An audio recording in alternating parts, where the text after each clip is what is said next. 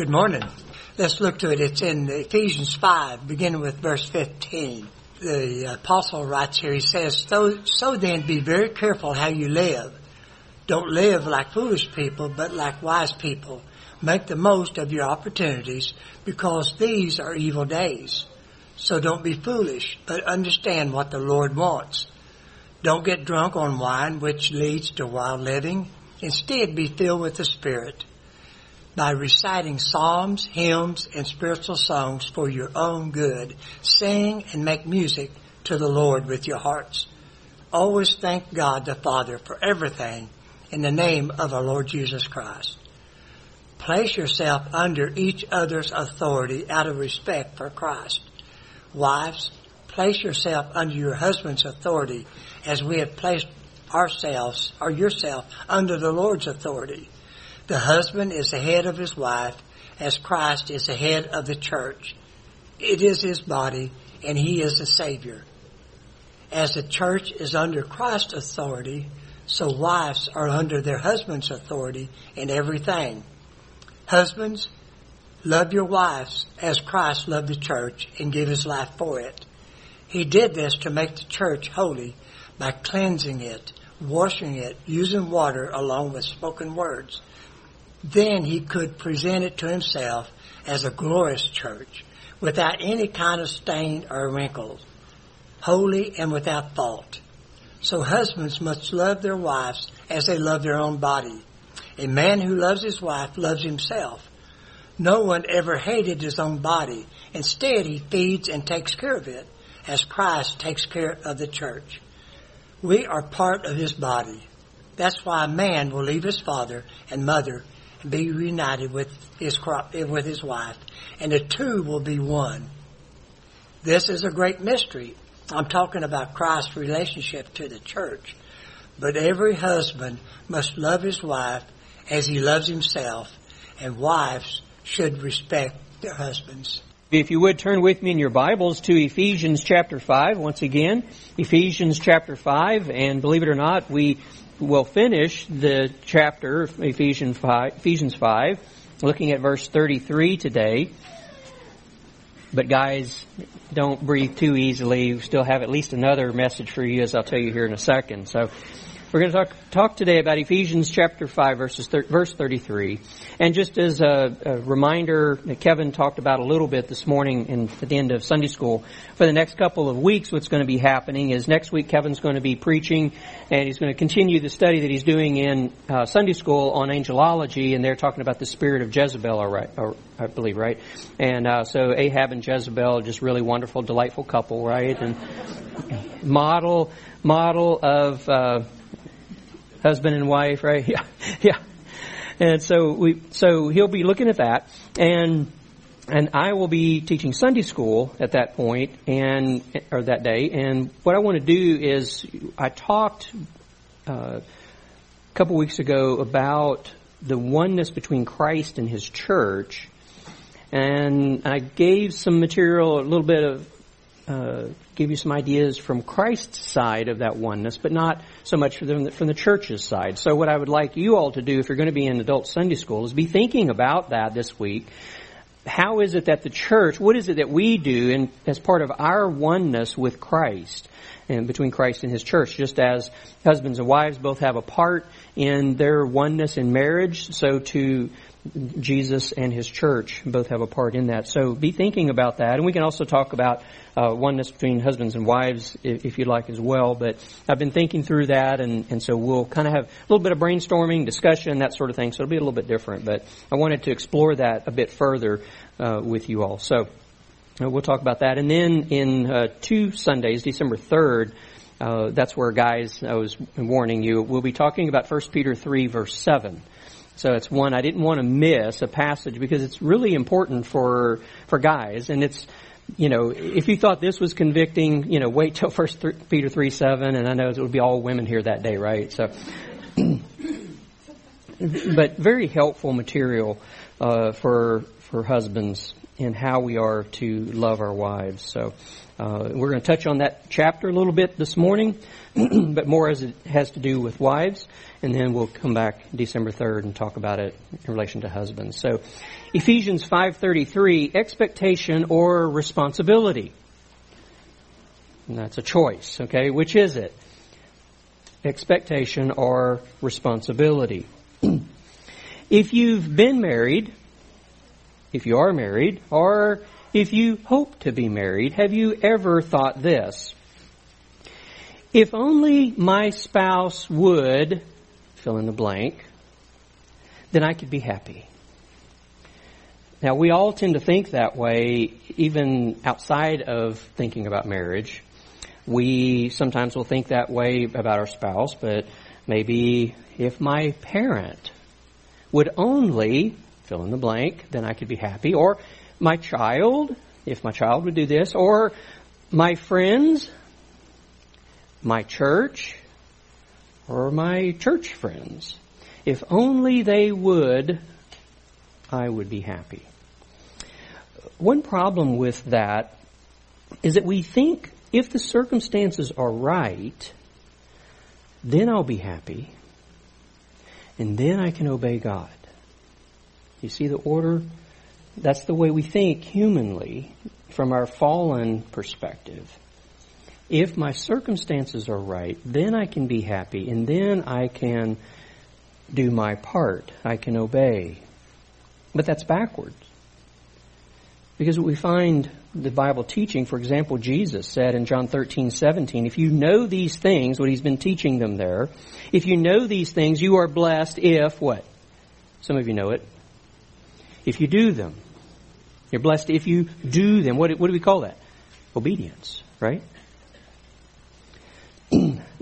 John, who recorded those words of Jesus, wrote in the revelation of Jesus Christ, chapter 1, verse 3, he said, Blessed are those, and then blessed, the, the, the idea of happiness and fulfillment, blessed are those who read and hear and guess what? He'd do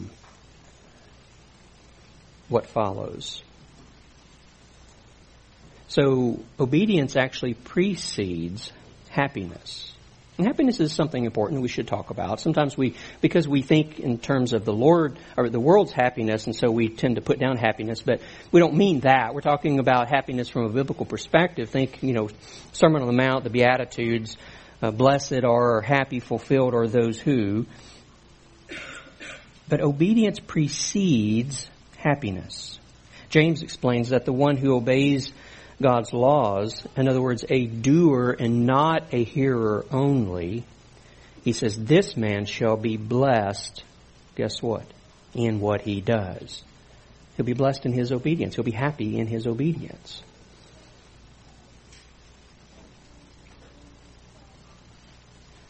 Another problem with thinking that way, where we, we have backwards, that circumstances have to be right, then I'll be happy, then I can obey. Another problem with it is that we think that our happiness depends on the performance of other people. We think our happiness depends on the performance of other people. Go back to that. If only my spouse, friend would do blank, then I'll be happy. You see what you're doing there? Is you're giving them the key to your happiness. They have the key. And you become their slave. Because you're saying that I can't be happy unless they do X, Y, and Z. Right?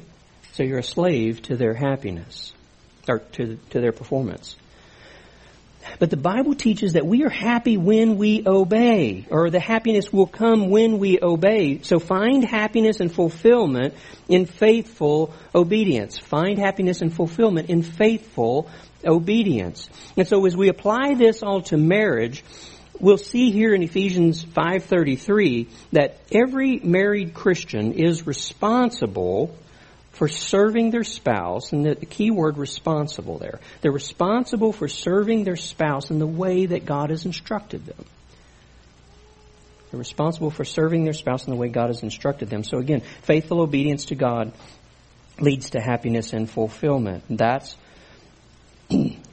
what the Bible teaches. Okay? And, and God does offer us happiness. Jesus said, you know, I came that your joy may be full. And you, know, my, you may have my joy and it be full. And, and we should seek that joy. And again, Beatitudes. Blessed, happy, fulfilled is the person who, and then you remember all those, right, as character traits.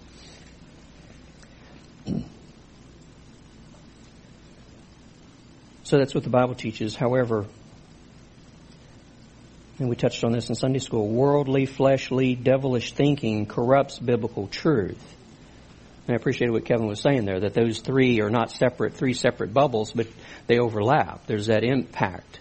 So while yes, sometimes I might do something purely out of my flesh when I sin, it was at some point impacted by the world and the world's thinking and somehow indirectly impacted at least by Satan's deceptions, right?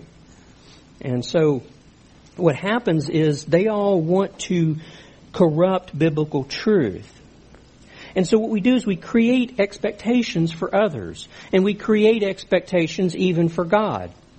We, we believe that if our expectations are met, that's when I'll be happy. And I can't be happy until they are met. And then we, we think if we're happy, then we can obey.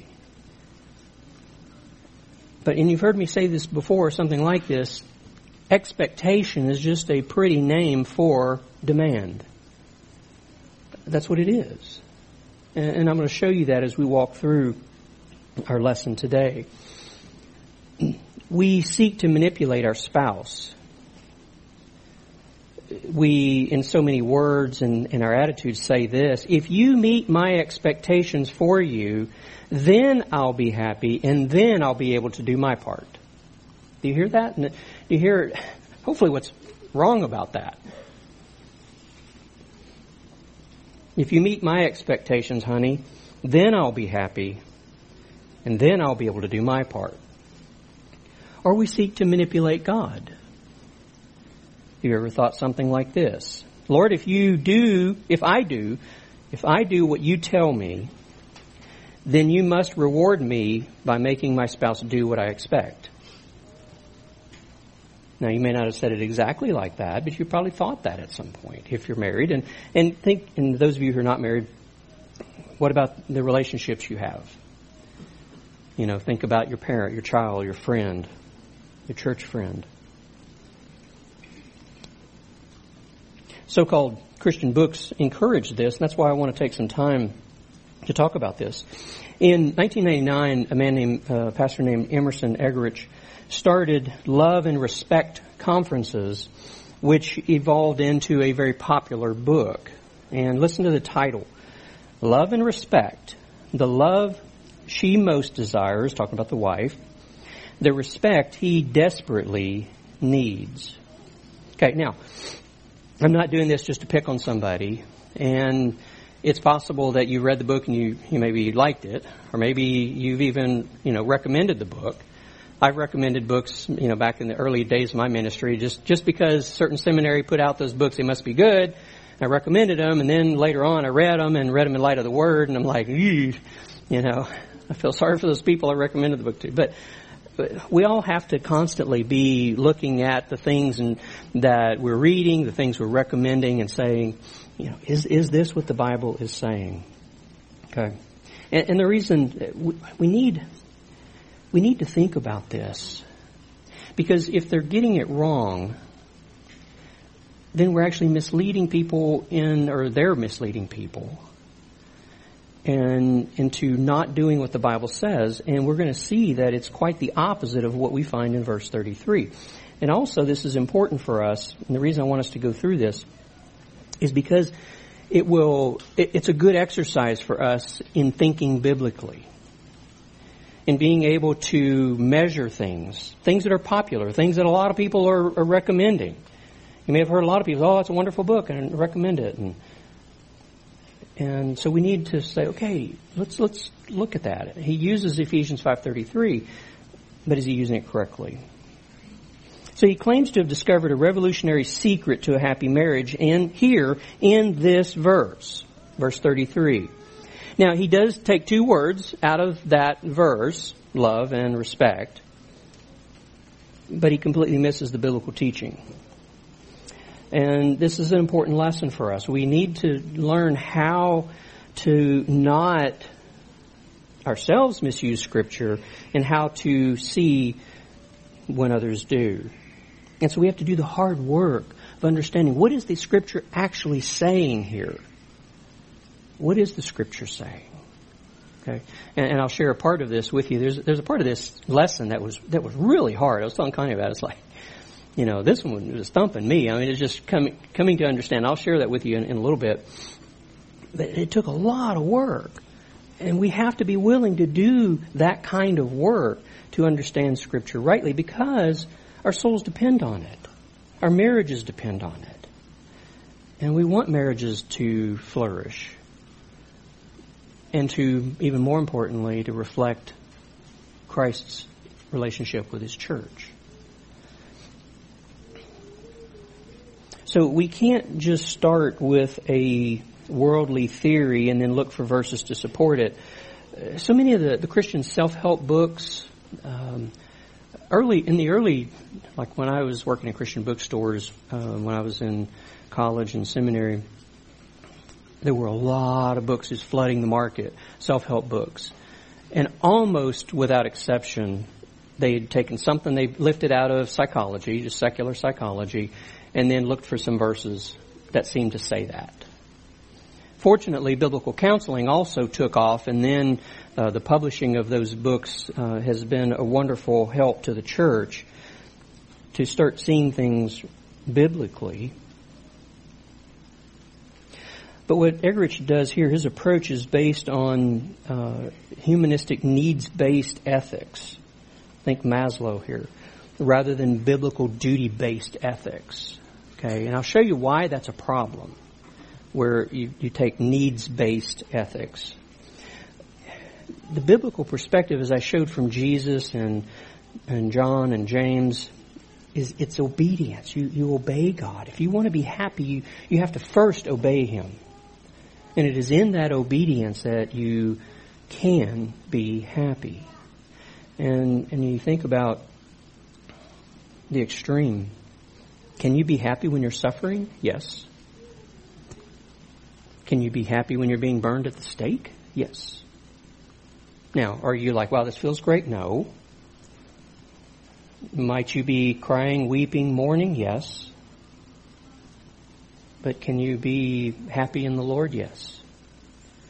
And that's what we're talking about. And how does that apply to marriage? Okay, well, I doubt that there's ever been a marriage where it's been just perfect from day one all the way to the end, unless it maybe only lasted a day. You know, the Lord took them home right after the wedding. You know, um, marriages are hard. And if you doubt me, ask somebody who's been married for more than you know ten minutes. It's hard, and we don't do it well a lot of the time. And, and that's really an understatement, right? And so can you be happy when your spouse is not doing what God has told them to do? When they're not being a godly spouse? Can you be happy? Yes, you can. So Eggerichs' book, the premise is stated on the back cover. He says, a wife has one driving need to feel loved.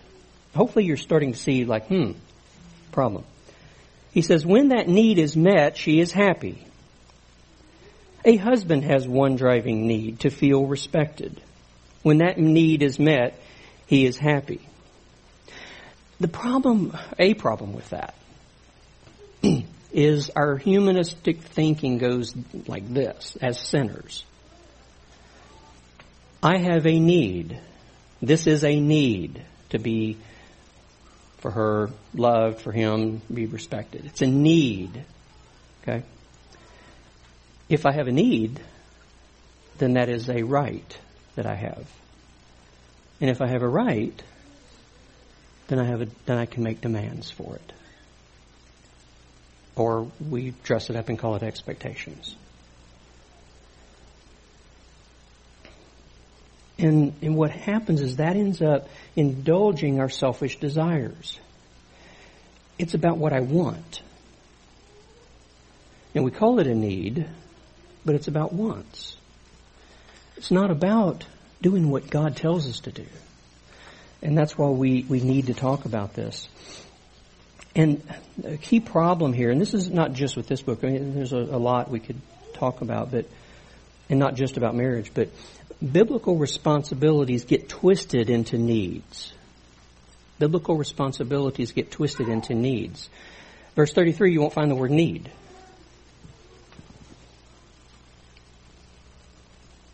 You don't find she needs to be loved, he needs to be respected. Now, certainly they want that, that's fine, but it doesn't say those are needs. Eggerichs says that he discovered that couples experience what he calls the crazy cycle. And as far as a, cycle, he's right about this. He says, with, uh, it, it being a cycle, he says, without love, she reacts without respect. Without respect, he reacts without love uh, ad nauseum. So it goes on and on. But you see what he's doing is he's saying it's the other person's fault. You see, I don't love my wife because she doesn't respect me. And she doesn't respect me because I don't love her. Okay, and he's talking about how there's that, that kind of crazy cycle, and, and it is a crazy cycle. He's right about that part. But, he, but notice how he ends up promoting another desperate cycle, another hopeless, futile cycle. He says, when a husband receives unconditional respect from his wife, those fond feelings of affection will return. Really?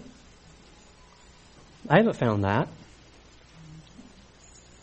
And, and he will start giving her, really, the kind of love she has always hoped to receive.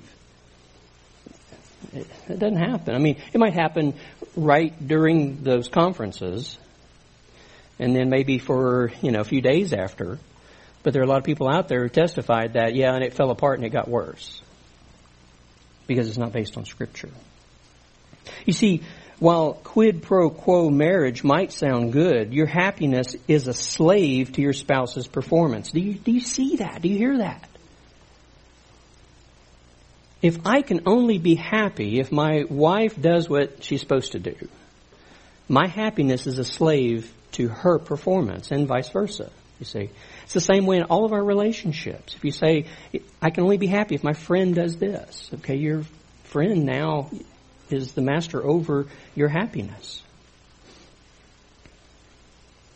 And what happens is this soon crumbles. Couples are more hopeless than ever, and they become casualties of spiritual warfare because at least as we talked about just a minute ago with spiritual warfare, indirectly, this has been the deception of Satan, the deception of the world, influencing how we think, and we we end up thinking in very fleshly ways.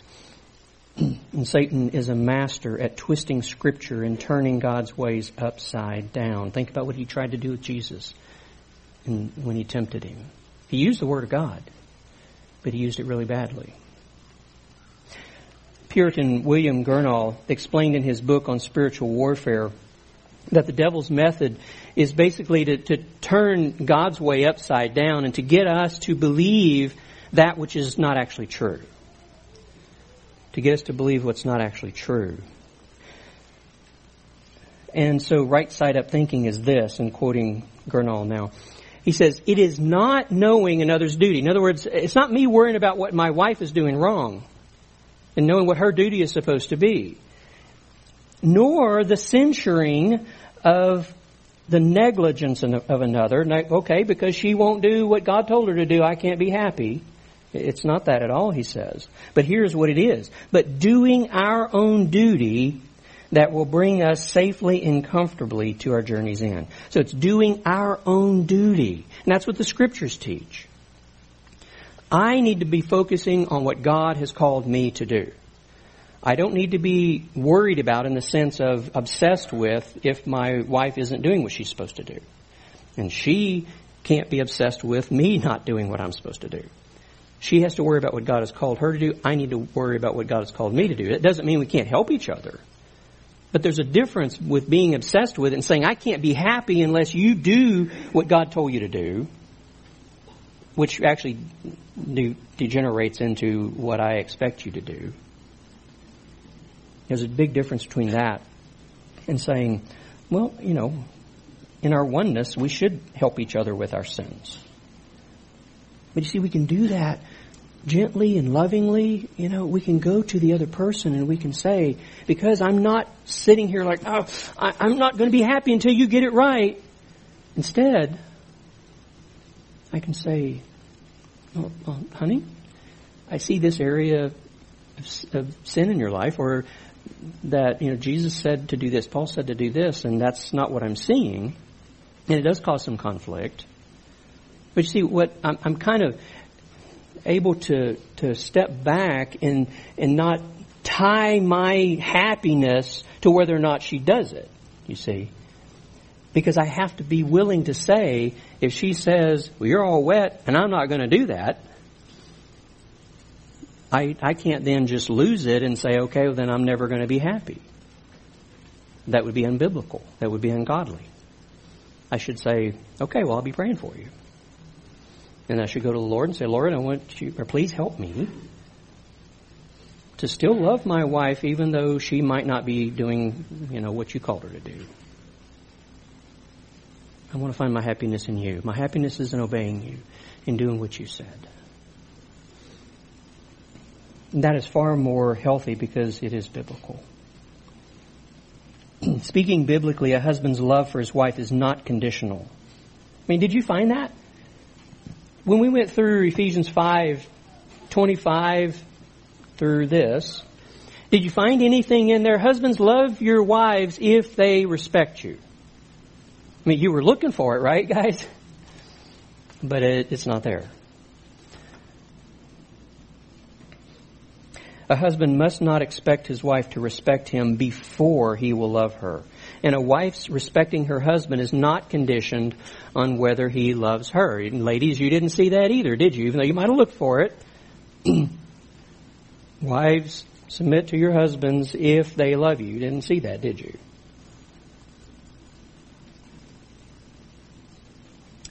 Those are their duties before God. And so we must return to Scripture truth find happiness and fulfillment in faithful obedience. You're, if you choose to find your happiness in you faithfully obeying God, then nobody can take that from you. Nobody else is master of your happiness. Does that make sense? You're tracking with me here? Now, is this great to hear? And you're like, yeah, all right. And, well, no, you didn't really want to hear this, did you? I didn't. But this is scripture truth. But it's a wonderful thing. I mean, wouldn't you love to be able to have a happiness that doesn't, you don't lose it even if the boat starts rocking? A happiness that if the people around you are sinners, and behave like sinners and you still have happiness? Don't you want that kind of happiness? Isn't that what you really, I mean, wouldn't that be wonderful? It's like everybody around me, man, they're just all losing it and they're all behaving like sinners. But I'm happy in Jesus. Why? Because I'm being faithful to Him. I'm in control of that. By His grace, I'm in control of that. It, that's me. It's just me. It's, they're not in control of my happiness. That's the biblical model. So each of us, each of you, me, focus on your own duty before God. And think about what we've already seen. This lines up with earlier in Ephesians 5. Um, we talked about uh, verse 14. Christ will shine on you. When will he shine on you? He says, verse 15, therefore be careful how you walk. Obedience, right? And, and if that doesn't settle it for you. Back up a little bit to verse 10. Trying to learn what is pleasing to the Lord. Obedience. What is it that pleases the Lord? That's what I need to be focusing on. I need to focus on me being pleasing to the Lord. Obeying Him faithfully. Because I can do something about that. I can't do something about the people around me. So let's look again at the passage here. I want to back up to verse 21 and read through verse 33.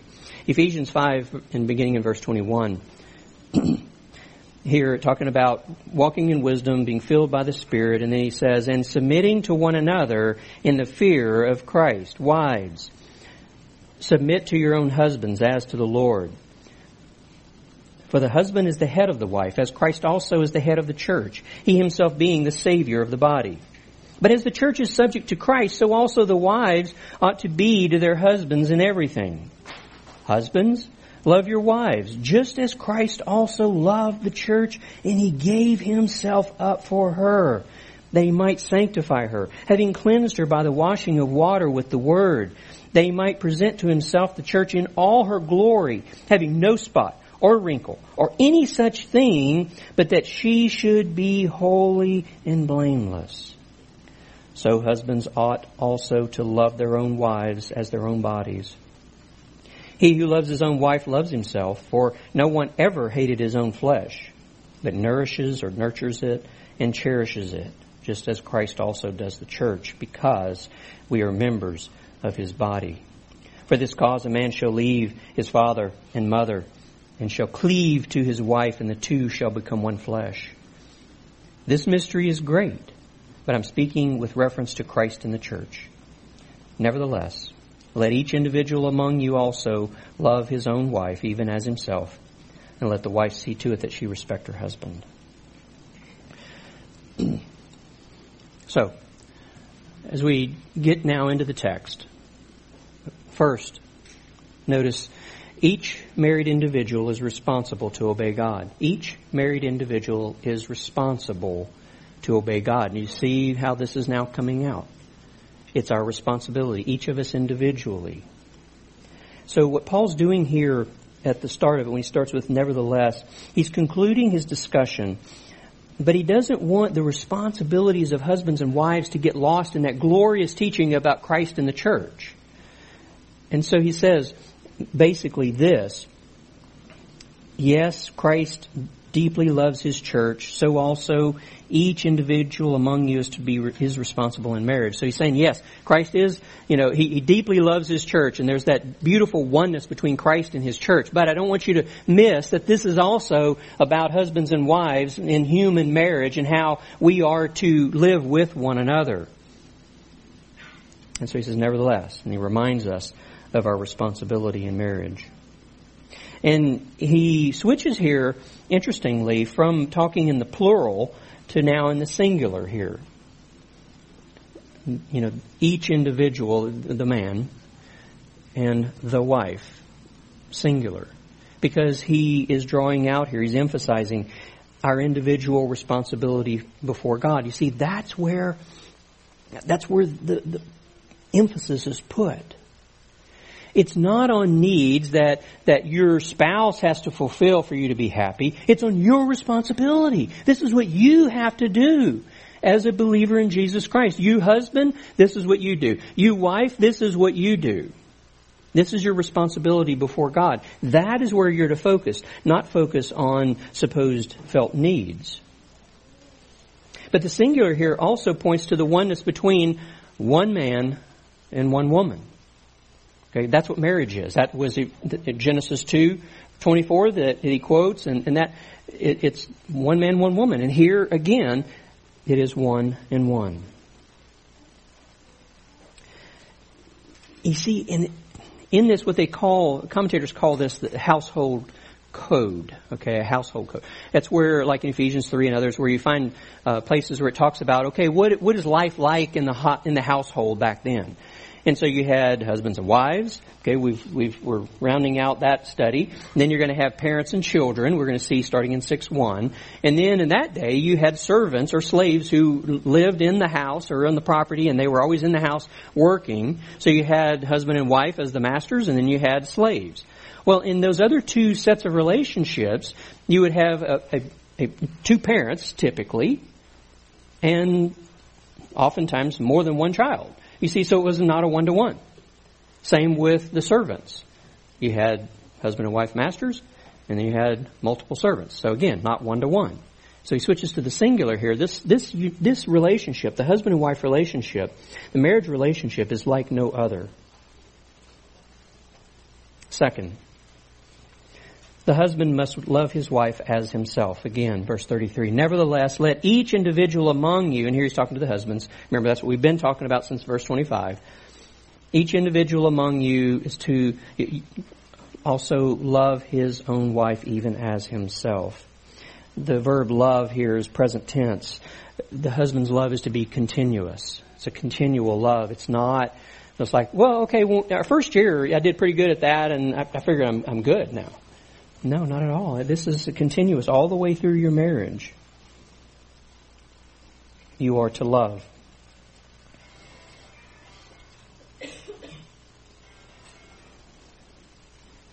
He must love his wife the way that he loves himself by instinct. You see, what Paul talked about earlier, by instinct, every one of us, men and women, boys and girls, we we know how to love ourselves. We already love ourselves. That just comes instinctually.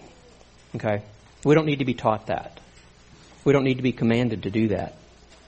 But godly love towards someone else, that doesn't come naturally to anybody other than God. So no human besides Jesus ever had that automatically. We have to, we have to cultivate that kind of love for others, even within marriage husbands and wives have to do that, but husbands are given the the role to lead in that, to set to, to take the initiative in that love and set the pattern of that kind of love in the home. We have to learn that. We have to form a habit over a lot of repetitions. And back to Eggerichs' book, he focuses on her wants. You go to the table of contents and you find she wants, she wants, she wants, she wants. And that's all positive from his perspective. But we've defined agape, agape love, as giving, sacrificing, and serving to meet real needs. I'll come back to that needs here in a second. Giving, sacrificing, serving. And men, we said earlier, we learned love your wife by leading, sacrificing, serving, doing, doing that faithfully and joyfully. Okay, so what about these needs? Okay, John, you said it wasn't about needs. It's not about felt needs and it's still not needs based. We, we look at these needs that God defines. So the wife doesn't get to define what her needs are. A lot of books out there do that. You know, let her tell you what her needs are, and then that's how you do agape. No, not, not at all. You go and see what does God say her needs are. And we saw already in, in this chapter, helping her deal with her sin. Now, a godly wife will say, Yes, honey, I want you to help me with my sin, until you actually help her to deal with her sin. Then it's not so much fun, right? And then she's kind of like, I don't think I really want you to do that, right? And, and we're all the same way, right? helping her deal with sin, providing the resources for her spiritual development, for her to serve the Lord, for her to do her job, of the things that God has called her to do, providing those resources. That's that nurturing and cherishing, that tender care we talked about. And protecting her from error. And you know, we're talking here we're talking about books. It's not a well, honey, you can't read a book unless I've read it first. I don't. I, am not okay. I, that's not what I would advocate. But are you, husband, helping your wife develop discernment?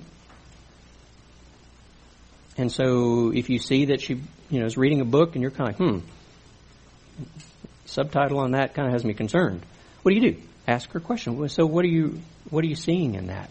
Is that lining up with Scripture? What is, what is the author's point? Is that really biblically based? And, and talk, talk about it. Help her develop discernment. That's part of you protecting her from error. So again, she doesn't define what the needs are, God does. And she doesn't get to demand those either. Because remember, it's about your responsibility, husband, before God. Okay, now the wife's. Number three, the wife must dutifully respect her husband. The wife must dutifully respect her husband. Again, verse 33. Nevertheless, let each individual among you also love his own wife even as himself, and let the wife see to it that she respect her husband. So again, this is present tense, the verb. So it's continuous. Ladies, wives, you have to continually show respect to your husbands. Now, but literally, and some of you may have seen, noticed this, reading commentaries or whatever, books. The word he uses there for respect is actually fear. Phobos, we get phobia from it. Okay? So he says, ladies, you are to fear your husband. Now, I, I think respect is the, the better word to convey what he's talking about here. The only problem with that is our English word respect can range from uh, showing honor and esteem to obedience. Okay, so we got that's that's a, quite a range. So which is it? We need to try to figure out what he actually means here. So in the New Testament, phobos, fear, can be used for negative emotion like being afraid of someone. That's terror fear. We talked about that a lot. Terror fear. Okay, that's one way it's used. It can also be used for a positive emotion like reverential awe. You remember verse 21 that all of us are to be submitting to one another in the fear of Christ. So there's that reverential awe there.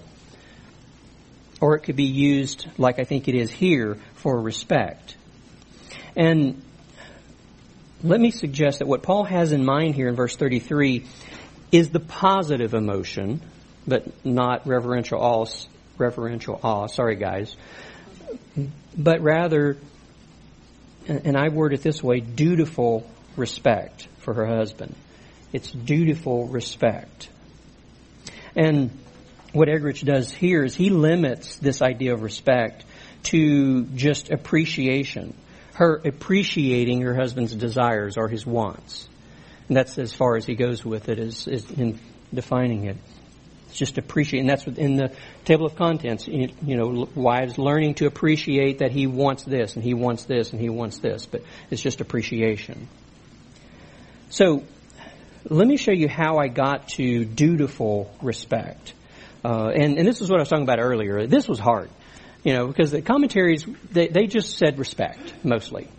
And so they weren't really, uh, how did you get there? And why do you say respect? And there's problems with the word respect. And is it saying enough? And that sort of thing. And, and there, they weren't a lot of help. And, you know, word studies were a little more help, uh, looking at the way the Greek word was used uh, throughout history and the New Testament times in particular. Uh, but it was looking at Scripture, and this really should be the way it is. Looking at Scripture is what helped. But it was a lot of work. And this is the kind of work that we need to be doing as we evaluate whether or not, as Paul said for the, the Bereans, you know, they're searching the scriptures to see if what he, even he was saying was so. And it's that kind of hard work we have to do. So how did I get there to dutiful respect? Because I don't think respect by itself is enough because we could just mean honor, for example. So, first, it's more than honor. It, it includes honor. Wife should honor her husband, but Paul's saying more than that. For example, in 1 Peter 3 7, which we'll get to in a couple of weeks, Peter's going to tell the husband to show his wife honor. Okay, he's to show her honor as a fellow heir. So the husband is to show his wife honor, but that's the husband's response to his wife, not the wife's to her husband. Peter there for honor used the Greek word time. We get Timothy from that. Uh, time plus theos. You know, the old Timotheos. Um, if you read like in King James. uh, one who honors God. Okay, so time, honor. And that's the word. So Peter used a different word there. But Paul used the word for fear, phobos. Okay? So he means something different than what Peter was talking about as far as what husbands show their wives. Paul intends more than just honor. And, and we'll come back to that, but we also need to guard against the other extreme, though honor is too weak for, it, it's too mild for what he's saying wives ought to have toward their husbands. But it is not terror fear. That, that's one of the uh, ways that the word phobos can be used for terror fear. You know, like, you know, you're hiking in the woods and a bear jumps out. Okay, that's terror fear, right? And that's not what he's talking about here. We need to guard against that. Again, if we think about 1 Peter 3, in verse 2, Peter speaks positively of a godly woman's respectful behavior. And the word respectful, guess what word it is? Phobos. Her fearful behavior. Okay? Well, maybe he means that she needs to be terrified by her husband. Well, we, we see from Sarah's example of calling Abraham Lord shows that it's more than just honor. But Peter goes on to say there in verse 6 of 1 Peter 3 that she should not be frightened, phobos, even though he said she sh- should have respectful behavior, fearful behavior, phobos behavior toward her husband, but not be phobos, frightened, by any fear.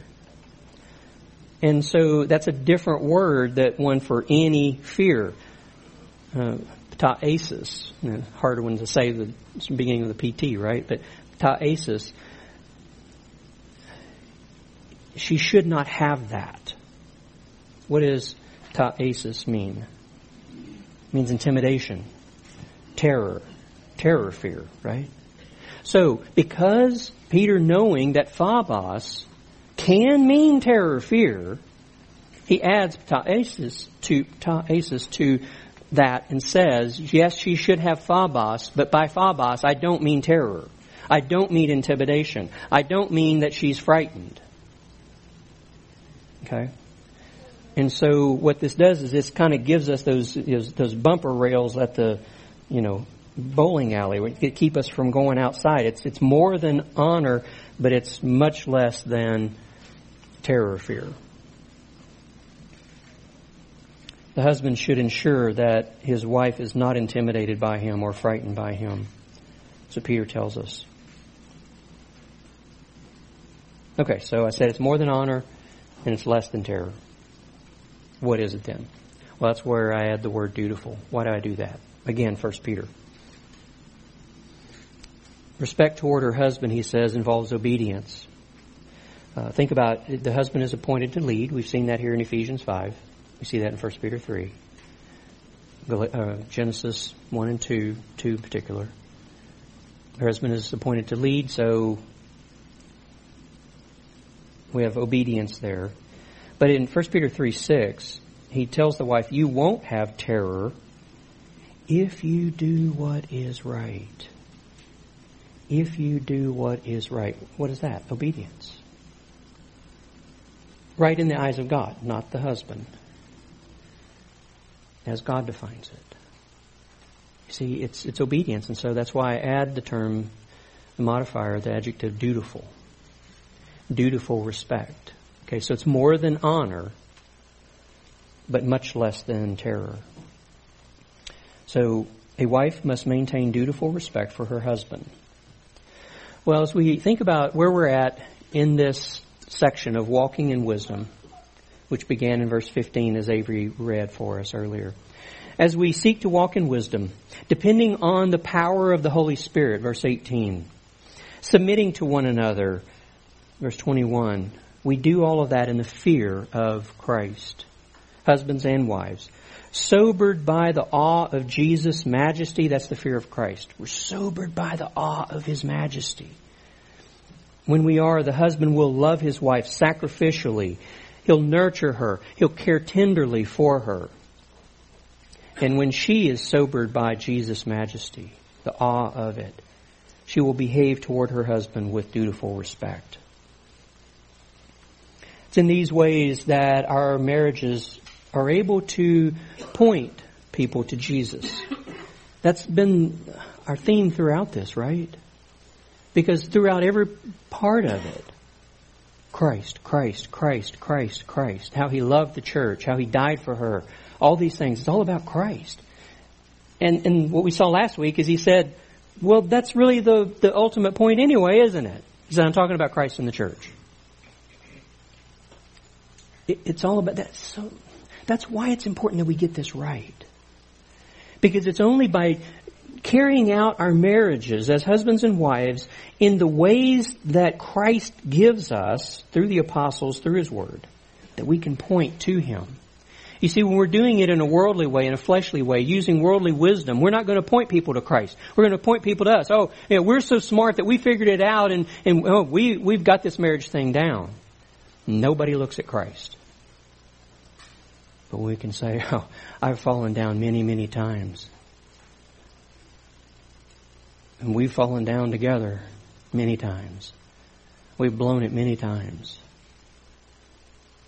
But we keep working on trying to imitate the way Jesus loves His church and the way the church is supposed to follow Him, obey Him. And as your kids see that. And people around you see that. And they say, wow, there's two sinners and they sure fall down a lot. They love Jesus and they love each other. And I see that there are a lot of times where they're doing it the way Paul said to do it. How could two messed up people do that? Guess what? We point them to Christ. And mom and dad, you don't ever want to say, oh, we've got it all figured out. No, point to Christ. As we come to the Lord's table,